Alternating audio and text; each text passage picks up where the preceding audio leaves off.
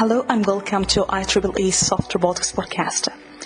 In this podcast, we're going to interview researchers from both academia and industry about their work, thoughts, spectrum, and more beyond that. This is Marwa Edwini, and I hope you will find this podcast useful. If you would like to connect with us, simply send us, and we will be happy to hear from you. And here is my interview. Thanks. Hello and welcome to I triple E Soft Robotics Podcast. Could you please introduce yourself? My name is Darren Lipomi. I am a professor of nanoengineering and chemical engineering at University of California, San Diego. Thanks for joining us. Um, I would like to go back when you were a child. Uh, do you have any memory that you uh, make you interested in science or and strike your imagination for where we are today? Sure. I was always interested in science. Um, I my uh, my parents were not scientists. They're they're um, they are not scientists. My father's a tailor and my mother is a librarian. But we had a healthy interest in science growing up. Um, I was very interested in Star Wars and Star Trek, like a lot of nerdy kids were, and I had a lot of science toys, uh, like. Capsella, and the which was sort of a, a robotics kit uh, that had gears and impellers and uh, motors of various types, and uh, and Legos, particularly the Technic set. Although I think I got one of those sets well before I was I was sort of skilled enough to know how to use it. Mm-hmm. Interesting. So if I ask you, what is the first robot you build? Because I th- I, I know you you work now shifting a little bit between material science and uh, soft systems. So if you can tell us.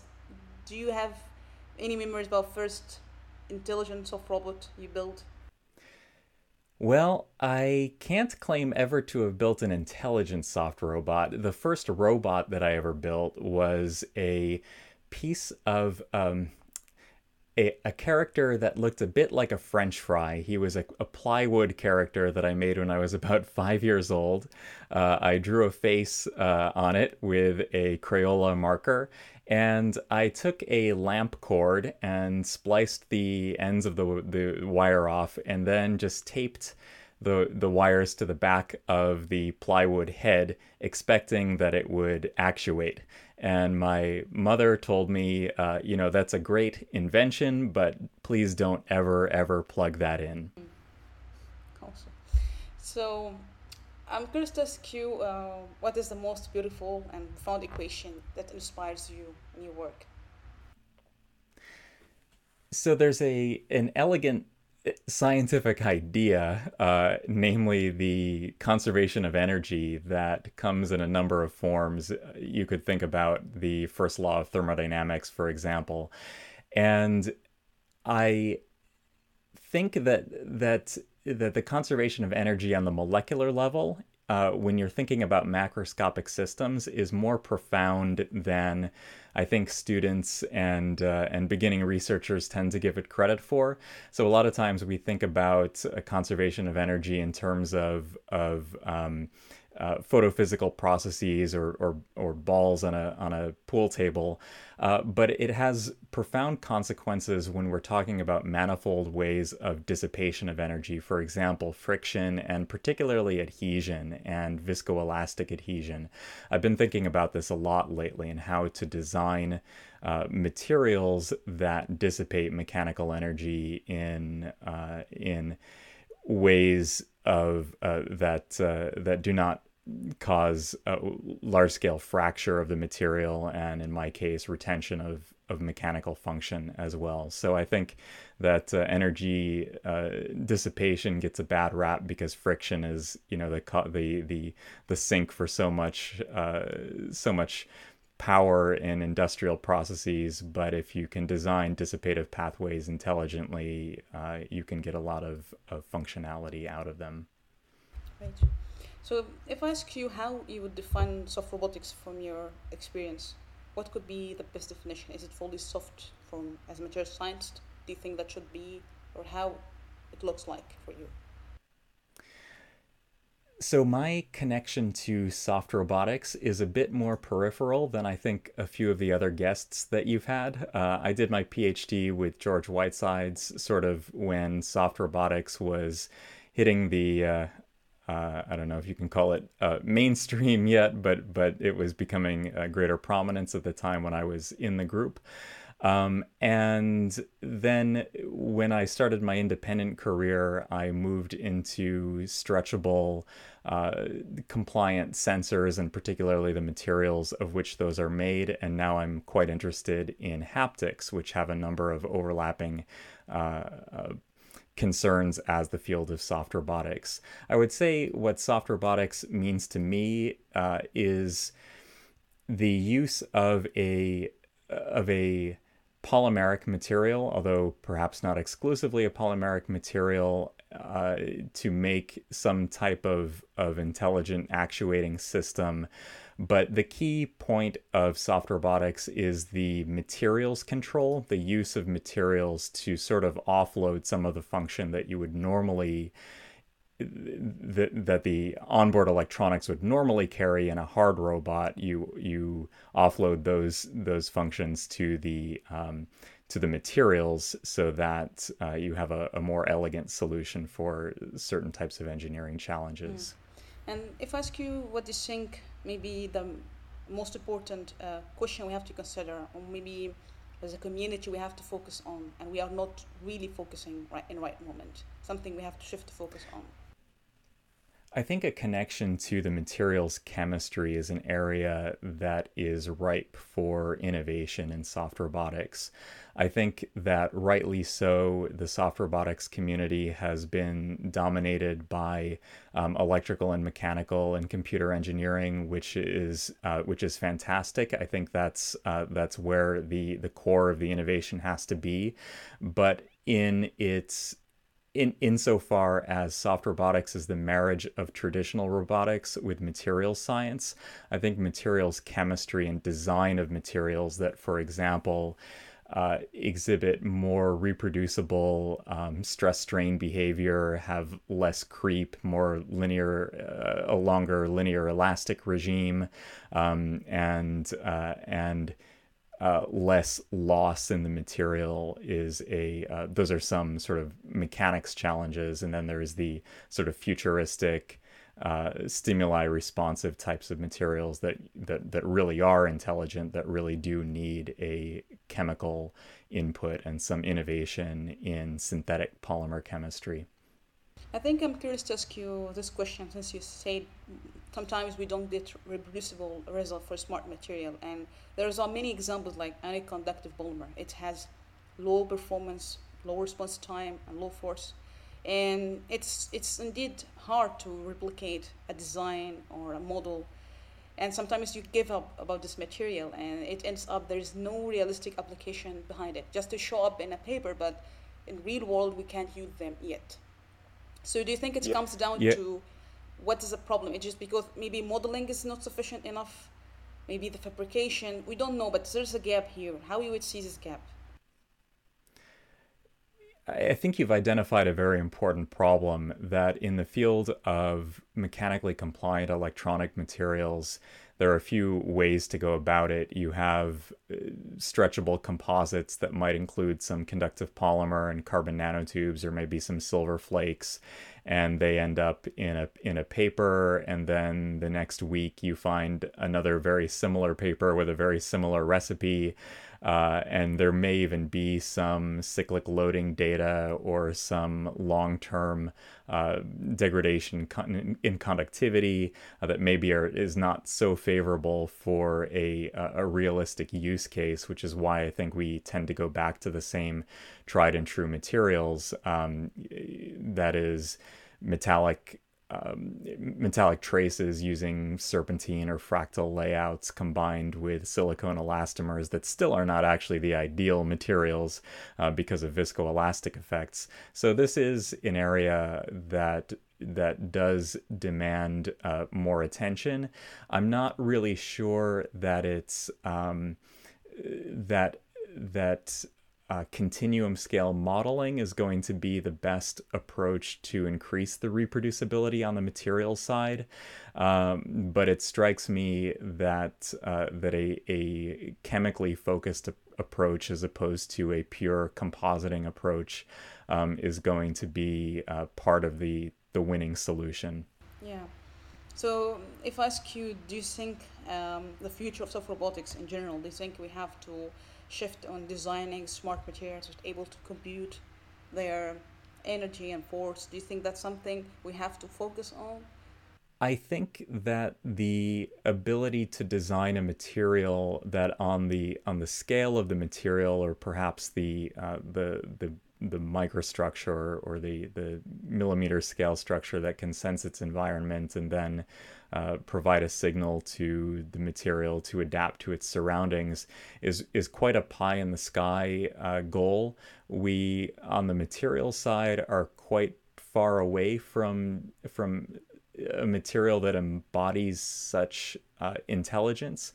I would say that for the time being, it's, uh, it's okay to outsource the uh, much of the the information gathering capabilities to uh, onboard electronics, um, but certainly that's a goal of stimuli responsive and so-called smart materials. But in terms of of materials that actually embody some kind of intelligence, so the ability to gather and apply knowledge and work towards a goal in its environment, and uh, perhaps have an underlying set of of values uh, that that undergird its its goal-seeking behavior.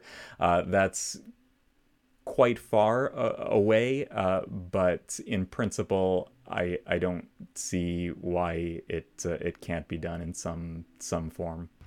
And maybe this question for students as well: when you design your soft material, what is the most challenging part in designing? When you reflect on the performance and make characterization, how you can identify what is the significant, maybe, parameter affecting in the behavior, and you have to change design at the material science. How you can do that? Yeah, that's a that's a fantastic question. The the biggest challenge as a materials chemist is actually the chemistry, and particularly Um, in an engineering lab where we uh, we employ a, a number of, of chemistry-oriented grad students and, and postdocs, um, we really have to get the design of the material right on, you know, the first, second, or third uh, try. And I think what ends up happening is the we are we are a bit limited in the um, in in the synthesis and getting reproducible syntheses one after the other. And indeed, some of the most popular uh, mass market uh, polymers that we that we buy for soft electronic systems, there is an enormous amount of batch to batch variability, and these are made by professional chemists at companies that we've all heard of, and yet there's still this uh, batch-to-batch variability. So I think the uh, coming up with a with a synthetic procedure that works every time in the lab is even more of a challenge for an academic group. Um, so that's that's a challenge that I would identify. And if I ask you, what do you think the misconceptions you have witnessed um, related to soft robotics domain, or maybe in academic world in general, misconceptions related to robotics, also robotic material science?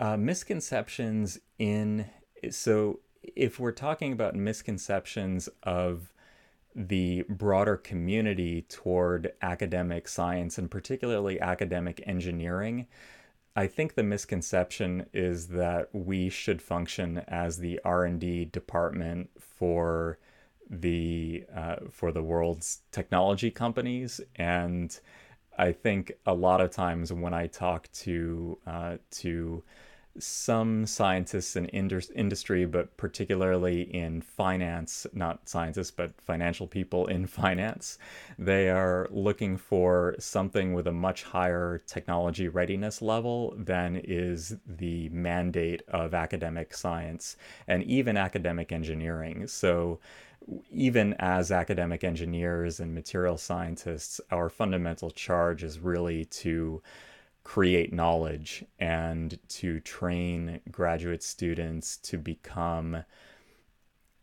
uh, to become masterful in the techniques of creating knowledge.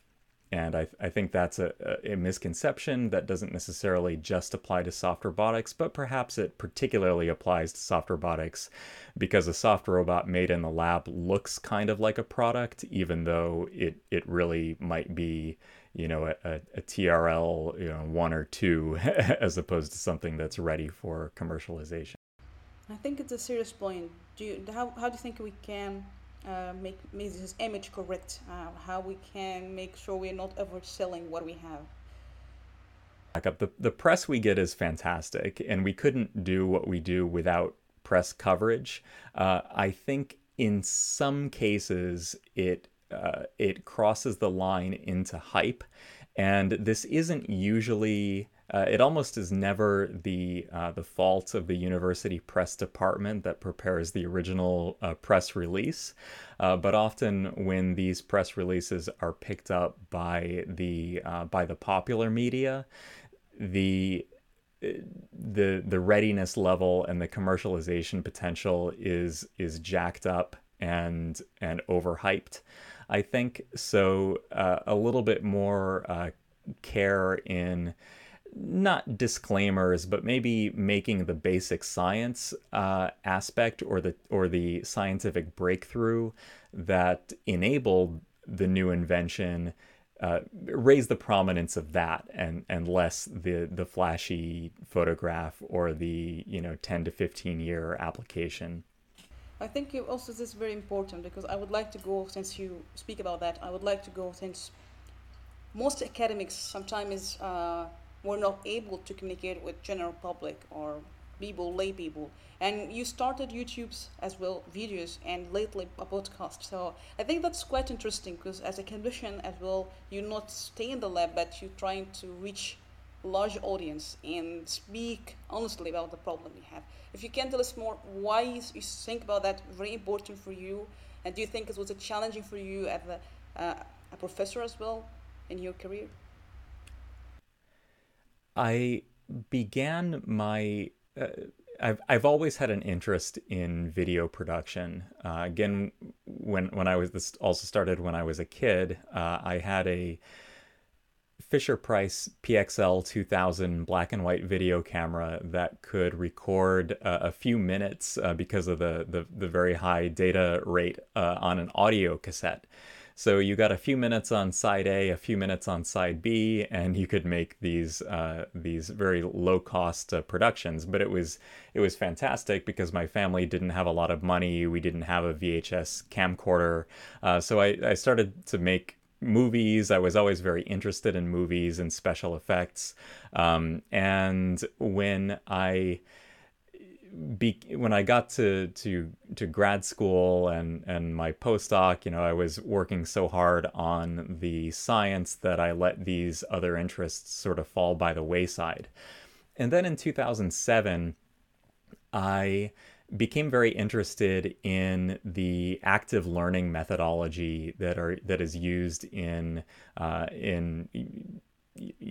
Usually a, a few different professors at a, uh, at a in a department will use the flipped classroom or active learning method, where they record a, a lecture and then use the lecture, uh, the class period, as sort of a variety hour where students do design challenges and so forth. And I, I wanted I wanted to do that, and I wanted to do it for a number of reasons. One, I think it's it's. I, I enjoyed uh, the the oratory aspect of teaching. I enjoyed uh, being able to share what I knew with an audience beyond uh, just my my classroom. And I frankly didn't enjoy re-memorizing the same lecture notes uh, every single year for the for those courses. So I recorded them all, um, and then around the same time, um, I started to uh, I, I I became the uh, the coordinator for a graduate student seminar series. And this uh, seminar series drove, uh, um, attracted maybe eighty to one hundred students per uh, per uh, per session. And when I couldn't find, and, and, and the, the professional topics were things like job interviews and public speaking and writing. and working with the press and coming up with new ideas and applying to, to graduate school or postdoc or academic positions. And I started to record those as well. And when when I couldn't find a speaker for the topic, I ended up giving the, t- the talk myself. And those are the ones that I recorded. Uh, and then I just put those right up on YouTube, and I started to get some uh, some some hits. And a uh, few of them have a few thousand views each. Actually, my YouTube channel is uh, almost uh, up to about six hundred thousand views in total. Um, at this time, I have over six thousand subscribers. And the podcast came from a, uh, basically came from, maybe uh, you could call it like fan mail, where they said, uh, you know, I, I don't want to subscribe to YouTube um, and pay money to get just the audio on my phone. Can you upload them as podcasts? So then the first several episodes of the podcast are the audio versions of my YouTube videos, but now I've actually started to record some original content as well. And the niche that I I like to, that I'm trying to occupy, is to be of service to younger academics, to uh, undergraduates, graduate students, postdocs, and early career faculty members. And the goal is to to lift the veil on this uh, on this somewhat obscure process of writing grants and uh, and speaking and coming up with ideas, fundable ideas, and where to submit your paper and this kind of thing. And there wasn't really anyone doing this sort of full-time on the internet, so that's the niche that I, I think I'm I'm filling. And I have a, a, a Twitter account, uh, which is sort of to promote this work and also to sort of point at, in in a in a uh, in a lighthearted way at the foibles of of academic science. That's very interesting, and I'm curious to ask you: do you think it's challenging uh, to running both of them? Do you, I I I can understand you. It's a hobby for you since childhood, so. But do you think in academia, because I think there's a trend, some people underestimate from the value of podcasting sometimes and see it's not scientific. That's argument. I don't know how you would respond to that. I would, the, the reception professionally for me has been quite good. I, I understand that in the history of scientific communication by scientists, they are sometimes regarded as uh, mere popularizers and people who, who aren't really making innovations on, you know, by them, by themselves. I think You know, you, you look at, at the history of of um, uh, Carl Sagan and uh, um, Neil deGrasse Tyson. Now, people who have sort of become professional science communicators um, and and haven't really done a lot of their own uh, uh, basic research for quite some time, uh, and. I think there's an idea that you have to have either one or the other, but I think I can I've I've escaped that uh, categorization for two reasons. One is that my media appearances, my media production is very rarely about science itself. It's about sort of peri-scientific ideas, like how science is is done, as opposed to what's going on in my lab right now or what I find interesting. And in my case, the audience is other scientists as opposed to the uh, the the media or a popular audience. If a popular audience wants to tune in, that's completely fine with me, because I think it's important that uh, that that uh, people outside of academia know how academic science is actually done. Um, and the other reason, the other way I think I've I've escaped the uh, the, the the the downside of of having a, uh, a a public face or a public voice is that the is that society is much more accepting of this kind of activity than it was. Uh, than it was in Carl Sagan's day, or even quite recently. You know, it's only been a positive on my tenure and promotion files, and now I'm full professor, so I don't really have to worry about any of that. And in fact, um, if I can show that I've had a an impact beyond the boundaries of my campus, it's actually regarded as a good thing. that's very interesting. And I, I would like to ask you, do you think that uh, the shape of education has to be changed in that case, since it proved that when you have this kind of activities, YouTube or podcasting, it's maybe leverage the awareness of people that are listening to you. Do you think that the way we education have has to be changed beyond staying campus and receiving from normal classes? You, you you could imagine something beyond that, different way of education? Yeah, I think that technology will have to play a more prominent role in education, particularly in light of the uh, ongoing COVID nineteen pandemic, um, where universities have been forced to uh, adopt uh, online learning. Um, and however, it, it and there are some arguments where uh, where it, it might make sense to have the best calculus teacher in the world teach, you know, calculus one oh one, and then we just stop teaching that locally. I actually don't think that's a very good idea. I think it's important that a uh, that a student have a an individual relationship, even if it's, you know, one out of a hundred students. The level of uh, the the level of edu- the level of knowledge transfer is magnified if you have a, is is really enhanced by having somebody who can look a student in the eye and give them real-time feedback, and also for the instructor to get real-time feedback from the students. So it's a common experience for a lecturer in front of a uh, of an audience to reformulate a an explanation that uh, landed badly or that was misunderstood, and then in real time come up with another example or another way of explaining the concept that that finally does land. And in a video recorded lecture, as as fantastic as they are, particularly for uh, for learning a new topic that's, you know, not taught, or, you know, home repairs or learning to play a, something on the guitar, you know, it's it's fantastic. There's no other way to do that. But to learn uh, to learn deep concepts about physics and chemistry and engineering and biology, uh, you really do want to have a, a knowledge coach that can that can guide a student. So I think it's it's complementary, but I don't think that in-person instruction is going to disappear, nor should it.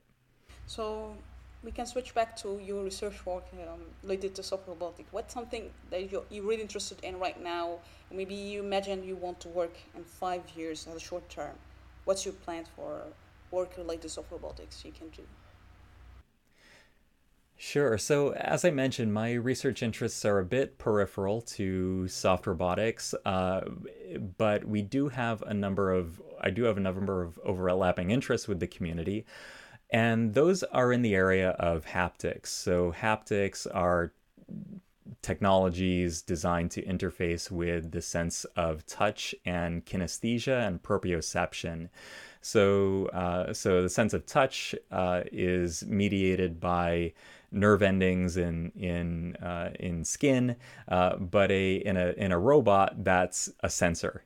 And in the uh, in a in a biological organism, the sense of kinesthesia, that is the sense of motion and force, and proprioception, which is a related concept that is uh, that refers to the knowledge of position of a of a limb in three-dimensional space, um, or uh, or body part in three-dimensional space.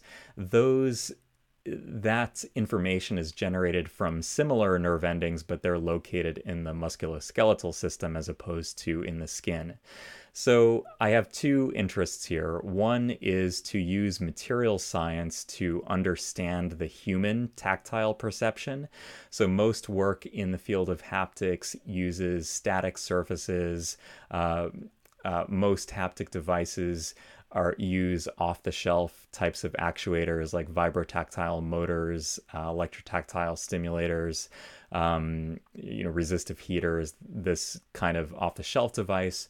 Uh, but I think there is a much larger uh, gamut of potential experience, tactile experience to recreate if one has control over organic structure in the real time, in, in real time. Because if you think about it, the uh, every tactile interaction we have with the with the material world is mediated by a uh, by an organic material. Even the surface of the ocean or a desert rock has some adventitiously adsorbed, you know, biological species or uh, or volatile organic carbon uh, molecules that have that have bonded. So if we can capture some of that complexity in in in uh, haptic technology, then I think we can we can recapitulate a much wider gamut than is currently available with off-the-shelf materials.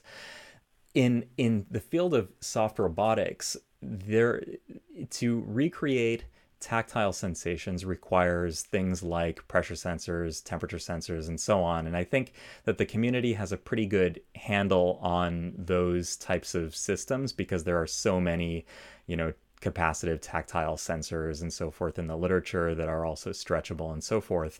I think one area where um, where the field of, of stretchable electronic materials uh, can make a contribution is to give r- robots the sense of kinesthesia and proprioception, that is to design types of of flexible, stretchable sensors that behave like the mechanosensory neurons in the musculoskeletal system in a biological system that convey information about positioning and force and, and so on. And I think that's a, it strikes me that that's a, a little bit less developed in the soft robotics field than the uh, than the tactile sensing.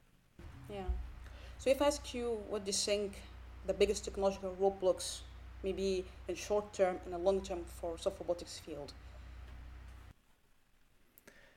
So yeah, as as a uh, as an organic materials chemist, um, I, I you know you have you have, I have one tool, and, and this is this is my uh, this is my my my my nail. The one tool is a hammer. The um, I I would say that that eliminating viscoelastic effects, improving linearity Uh, of the materials themselves, that's a, that's a key challenge. I think for a long time there was an idea that you had to untether a soft robot because, you know, there's always some, uh, you know, some uh, pneumatics that are kind of off camera that are powering the, the device. Um, that's not probably not going to be entirely necessary because I think that Uh, instantiations of soft robotics that are that are sort of most um, immediately commercially applicable will be integrated into traditionally hard robotic systems where you might have a soft robotic uh, appliance that uh, that can be powered on board by the hard components.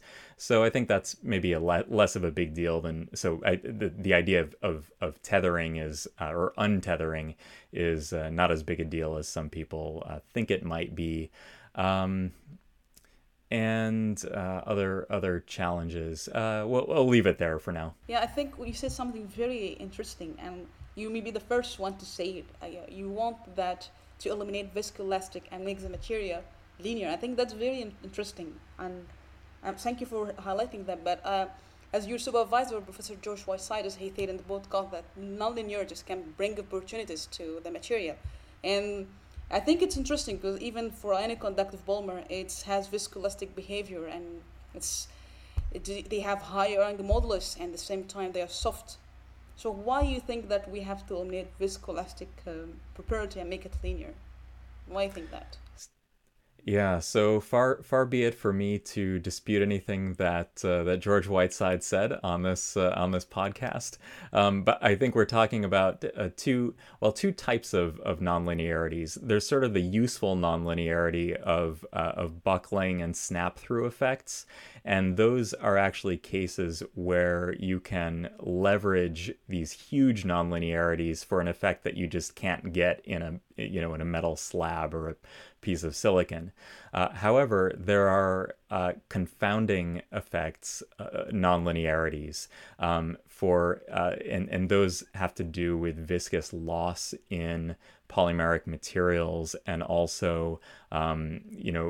Uh, uh, response times that are short, that are that are longer than one might hope for, uh, and also the fact that uh, the the the stiffness of the material or the stiffness of a robotic appliance uh, will not be linearly elastic over presumably much of its usable range. So P D M S will be linear for, you know, at most ten percent of its uh, of its stress strain curve, um, and uh, and then all all bets are off, and and viscoelastic effects are are quite well known. If if you take a um, a penny and you put it on, oh well, this is, you know, creep. If you, if you take a penny and you have uh, you know, in the United States, Abraham Lincoln's head on it, and you put it on the P D M S, and a day later you take the penny off, that impression will be in the P D M S for for days, you know, in the absence of an external,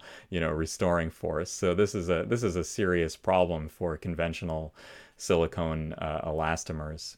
So if I ask you to which level the developers of robotics do you think is intelligent, or how do you see they have to be intelligent from your perspective? I'm. I'm. This is. This is uh, quite. Quite far beyond my expertise. I. I think. But. But I'll. I'll. I'll sort of give you my. My uh, opinion. The. Uh, I think obstacle avoidance and. Uh, and. And that kind of quasi or apparent awareness of one's environment is. Uh, is a way. Is. Is one. manifestation of of intelligence on the part of soft robotics that derive from the uh, the material uh, or or a, a simple um, a simple combination of materials or materials based devices, like the use of optical wave guiding and so forth in uh, in soft robotic appendages, you know, impart some degree of uh, of of of intelligence or situational awareness. I think the vast majority of the the the heavy lifting in intelligent soft robotic systems comes from integrated circuits, and it will still be that way for the for the foreseeable future. Um, you know, it's hard to imagine. Uh, it's hard to to imagine forming something like a synapse in a Uh, in an organic structure. But of course, biological systems provide the proof of concept, and there are a lot of forms of uh, of intelligence in soft biological systems that actually don't involve the nervous system. Uh, so, in one example for uh, is the way in which shear stress in the endothelium in the interior of blood vessels produces uh, metabolites Uh, like carbon monoxide, or I'm sorry, um, uh, nitrous oxide, not not carbon monoxide, that uh, travels down downstream and then signals other molecules in the vasculature to sort of release their their tone, and that is a way of regulating blood pressure without involving the nervous system. And one could envision ways in which sensing and actuation in material-based systems are coupled in a way to give something, to give the uh, some rudimentary intelligence to the system in a way that circumvents the need for integrated circuits. And I think that is a, a really important area of, of research. I'm, I'm curious to ask you this question, because we see also for robotics there is a trade-off between the mechanical performance and response time, taking account the morphology of robotics. So, for example, if we have a smaller thickness, you will have lower force but fast response, and vice versa is true.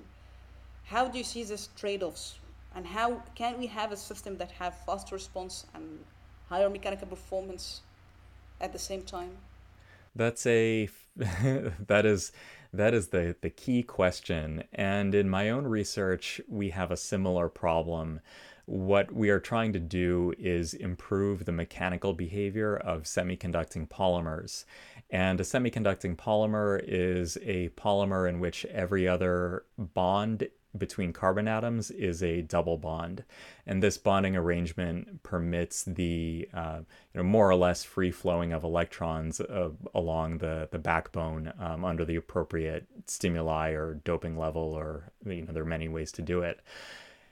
The problem is the types of molecular structural motifs that give rise to semiconducting behavior are also anathema to mechanical response, which is a big problem because this whole field is designed for, or, or is, is looking to, to, to a day in which we have foldable OLED displays and biosensors that are skin conformable and Uh, and solar cells that can be uh, that can be stepped on and, and printed in a roll-to-roll manner. So it's it's a big it's a big problem, and for much and this is actually the problem on which I I sort of started my independent research career, and most of our solutions at the beginning were were dedicated to uh, or had the character of finding the razor's edge. So how much compliance is too much before you lose a loof, useful before you lose a, a useful level of electronic performance.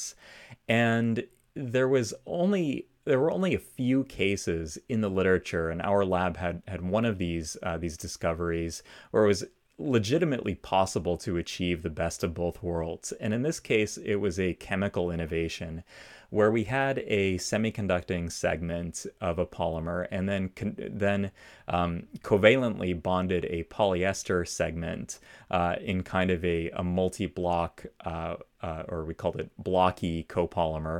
Uh, and what happened was that the more polyester, stretchable polyester you added to the system, the more, not only the more stretchable it got, but the more Uh, the, the the better semiconducting pr- properties, the higher the charge carrier mobilities were in the material. And this was a, a completely non-zero sum, uh, you know, interaction. And it had to do with the uh, level of phase separation that we were inducing by adding more and more of the uh, weight fraction of the insulator. It actually drove the formation of these fibrillar aggregates of the semiconducting material that actually allowed it to form a percolated network that wasn't possible in the case where you had a much smaller loading fraction. So I I, I can't I, I can't solve the the elastomer problem uh, off the off the top of my head as it concerns uh, soft robotics, but I think the the take home is that you have two approaches. One, you can find the the the razor's edge, the sort of frontier area where one property does not, uh, optimizing one property does not catastrophically destroy the other property, or you can look for ways of of achieving the best of both worlds through the judicious use of uh, of polymer physics and chemistry uh, to create materials that uh, that that respond uh, with orthogonal processes. The one one final comment is that in that case, it's relatively a simple matter because you have an electronic property on one hand and a mechanical property on the other. However, in soft actuators, it strikes me as a more difficult problem because you're trying to optimize two problems that are fundamentally, two properties that are fundamentally mechanical. That is uh, force generation and, uh, and, and modulus. I'm curious to ask you, to which level do you think descriptive model for smart material in general is really helpful or not? Because we see me, me, maybe sometimes we see modeling is not appreciated and maybe not really capturing what happened in the real physics in the material. And I'm asking this question because you highlighted something interesting about the previous question in your answer. But when you go to the modeling scales, you're more interested in micro scales, though, microscopic scales. And in soft robotics, more concerned about the continuum level. So do you think we can, because it, it's really maybe a gap or maybe challenge if we wanted to apply control later on, do you think we can combine the micro-scale modeling with continuum scale modeling? Or is this challenging? Because it's still a gap. I don't know what you think about that. This is a huge challenge, and I'm I'm not a computational scientist, but I do have uh, computational collaborators and colleagues. It strikes me that the that the the the problem is one of parameterization of the continuum scale models with an accurately parameterized molecular model. And molecular modeling in the design of soft materials is actually quite a bit farther behind molecular scale modeling of hard materials for energy storage and conversion, for example. Um, we're, we're not yet at the point where we plug in some parameters that we want, or or use uh, A I algorithms to you know, plug in some mechanical properties we want, and then the the algorithm spits out the properties, or spits out the structure of a polymer along with its molecular weight, uh, tacticity, Um, you know, uh, dispersity index, and so forth that you would need to get those properties, uh, and and only that way could you use the modeling to to uh, to you know completely in silico parameterize the continuum model. I mean, of course, you can you can parameterize a continuum model using uh, empirical data, uh, and you know I'm sure to the extent that that's uh, that that's that that's you know, doable, people are doing it. It's, it's not, it's not, not my area. Um, but it, it, modeling certainly will be, uh, will be part of the solution for materials design. Um, I think it would, it's, it's, um, I think it's a ripe area of, of research to, uh, to use, um, machine learning to, to, um, Uh, design polymers. I mean, it's a it's a really hard problem, um, but I think that there's an, a major opportunity there. And then I think the uh, continuum scale modeling would uh, would follow once we have a better understanding of the mechanical properties of the of the materials on the uh, on the molecular scale. I think it's interesting when you say that for designing polymers. Do you think it's about generative design for, by machine learning? What could other opportunities do you think could be helpful in designing uh, smart material by machine learning? I think I think a, I think a, a closer collaboration between synthetic uh, polymer chemists and mechanics-oriented scientists would uh, in you know the, of course this this exists in in industry. I would say that it's underdeveloped in academia, uh, where you're designing a um, a material on the molecular scale to achieve some continuum, uh, some continuum output, some level of adhesion or uh, or response time. In the case of robotics, I think that's those. There are historical accidents in the way that chemistry departments and material science departments and mechanical engineering departments are separated on campus. You know, at U C San Diego, it's a fifteen minute walk from the engineering school to the chemistry department. And I think that's uh, that's a shame, because there's a lot that we can learn from each other, and it really arises from, you know, all accidents of history. Even though there is consilience between these fields, you know, we all know it, but we're not in charge of each other's promotion and tenure, and then that actually dribbles down all the way to what science can actually be done. You know, I would love it for, um, you know, I, I would love it for for continuum mechanics uh, folks and and uh, and polymer chemists to talk more often than it appears they they do in academia. I'm curious to ask you, this may be related here, how we can make sure we have inclusive culture around competitive ideas. Since we know the funding to have a, to secure funding and grant, there is a com- severe competition in academia in general. So how we can make sure that we have inclusive culture while we have competitive ideas. The, I would say that the funding environment in the U S and its recept, uh, its uh, receptivity to collaborative projects uh, is quite good uh, compared to um, my understanding of how things used to be. Um, sure, there are still Uh, institutes at the National Institutes of Health that are responsible for the funding decisions, but it's actually quite common for them to uh, to to co-sponsor a project. Um, I think the same is true at the National Science Foundation. Um, the you know the best collaborative projects are the ones that arise from a a, a bottom-up. Um, Uh, a, a bottom-up meeting of graduate students at a at a coffee shop or something, and then they involve their their uh, professors later, and then seek uh, seek funding. Um, the the uh, I think it's it's the university campus, the the campus architecture, the administrative structure itself, um, that are that are more barriers than funding at this point. I think program managers like to see interdisciplinary proposals.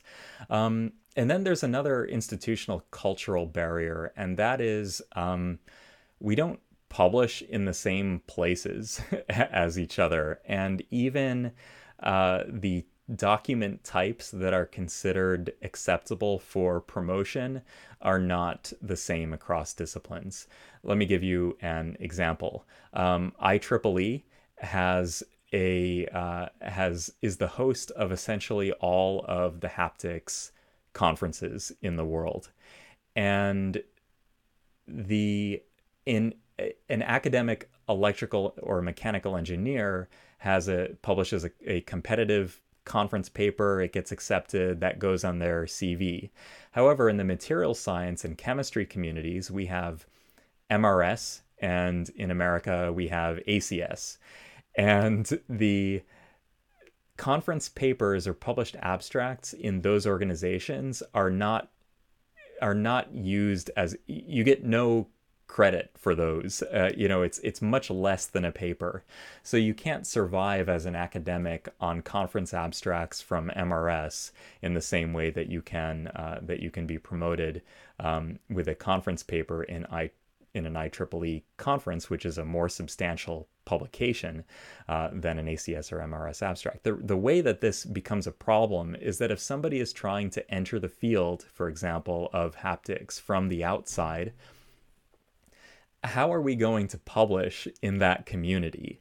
And this is this is a big problem, because I wouldn't get credit for a I wouldn't get the appropriate credit for a conference paper published in in I triple E proceedings by my tenure and promotion package reviewers, who are chemists and material scientists who don't have an equivalent Uh, don't place an equivalent value on conference publications. So this is a way in which institutional inertia um, uh, impedes uh, in inclusion in the scientific sense. Yeah, I agree with you. So if I ask you um, how you can ensure the developed project within your lab, you and your team, is going to be beneficial to the community or humanity as a whole, how you make sure it's happening? What metrics you set to make sure it's meeting your end goals for serving community?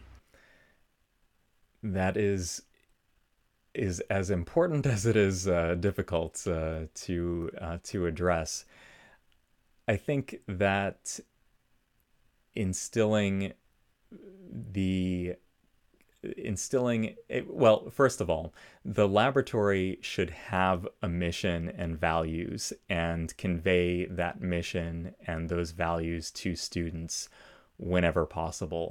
Um, I think that there is a, you know, the, the, the wrong way to do research is to treat it as a, uh, the wrong way to, to, to, uh, to treat a PhD program as like a vocational degree, where a student comes in and turns a crank for four to six years, learns how to use an instrument, but then doesn't really know what its societal implications are going to be afterwards, uh, and uh, and and maybe doesn't maybe they're given the project, so they don't really develop a, a good uh, a good sense of of project selection and and how to actually create knowledge. So um, I think it's important that uh, that Serving, serving society, um, making good use of taxpayer dollars to uh, educate students and create knowledge at the same time, sort of as a byproduct, picking the best projects we can that uh, serve as vehicles to training students. These are these are uh, important values to have in an academic research group. Um, in terms of downstream measurement of our societal impact, there are some uh, quantitative metrics, like if there's a you know technology that's licensed, and and you know you're you're judging that the company that is licensing the technology, or that that you Uh, maybe you started, is is having a positive societal impact. You know, that's one way to to view it. Um, it's it's a hard question. Everybody has uh, slightly different values. For example, uh, you know, human machine interfaces versus energy versus healthcare. Uh, it's it's it's a tough one, but I think it starts with having the right uh, with with having a value system uh, in place uh, in a research group and conveying it to the students. Yeah, I agree with that. So we're close to the end. We have just three questions. Do you think ego is important for the researcher?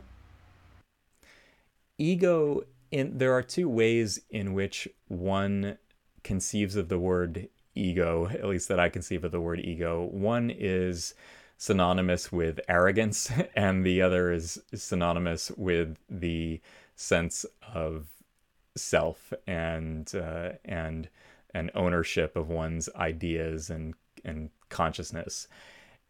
And I think that the the sort of of um, uh, popular definition of the word ego is synonymous with arrogance. I, I don't think that that uh, that's really, you know, important. In I mean, well, it may be important for for some people, but the less of that there is, the less competitive. Uh, the less sort of cutthroat uh, competitive spirit there is, the the better. Um, I think that, uh, that you know, we're not, um, scientists are, are living in a community. We are not in a, in a, in a monastery uh, on a hill somewhere. So we sort of derive some energy from a sense of, con- of, of um, competition and, and being, um, and being the first to do something. I think that's uh, an important motivating factor, um, but not in a uh, not a, not in an arrogant way, if that makes sense. I think I think one can be competitive but still have empathy for one's uh, for the other people in one's community. I think the the the more subtle definition of just the sense of self and ownership, I think that is incredibly important for any creative act. Um, the idea that as a researcher you're building uh, equity in your career in the form of inventions and publications and knowledge created and students trained, I think that's very important for anyone that goes into research or any creative endeavor. And I I would hate to think what would happen to the scientific enterprise if you took that uh, that sense of of ownership and and uh, and agency and Uh, away from scientists. It's a bit like uh, if you if you take away somebody's um, you know the gene for somebody's Pacinian corpuscle in their their fingers. You know they don't they don't die, but they have a a severely reduced uh, uh, experience and may have to just uh, navigate life some other way. So it'd be a dangerous experiment. I, I I'm not sure I would want want to see the result. That's important. Yeah. And if I ask you, what is the most important quality you have gained while you're working in academia and something you have to maintain in your journey as well? Before I started my independent position, I had the perhaps misconception that every interaction I had or every paper I wrote or every grant I wrote had to have the primary goal of getting the money or sounding smart or getting the getting the paper or showing showing the world how good my idea is or, or was. And lately I have taken another tack, and uh, there I think if if one can if one if one creates the um, if one has the goal instead of delighting the reader or the audience and creating Uh, creating a sense of satisfaction or a sense of feeling smart in one's uh, conversational partner or reader or viewer on YouTube or in the classroom, then all the good stuff will flow from there. And it has the advantage, such a mindset has the advantage that you can be successful every time, even if you don't get the grant or if the paper gets rejected. If the goal is to uh, is to delight the audience, to instruct the audience, to improve their uh, their uh, well-being, the uh, you know im- increase the level of intelligence in a uh, in as the result of a of a conversation for both people, um, then I think that's a um, that's that's a much more uh, satisfying goal as someone who is involved in uh, in learning and research than just getting the grant or getting the paper accepted. I think those will be byproducts if the if the other person is delighted because they they feel smarter after having read the grant or having uh, you know watched the the video or listened to the podcast. I think that's very important and powerful message. I thank you for that. And lastly, what was the best advice was given to you, whether personally or professionally, and was life changing for you? I think the best advice is probably some advice I I didn't take, and um, maybe the I was told by by both my uh, PhD advisor George Whitesides and my uh, postdoc advisor Zhenan Bao uh, not to ramp up too quickly because you're going to have too many students uh, early if you hire a lot of students out, out of the gate and not have enough funding to pay for them. And then you'll have a lot of sleepless nights. Uh, and I ig- probably ignored that advice, and perhaps to my detriment, but these are the kinds of things that you have to, and, and this is incidentally the advice that I that I give my younger colleagues as well. Uh, but I think perhaps better advice would be, it's okay if you have to learn things the hard way. Everybody has to learn things the hard way, but don't beat yourself up for it.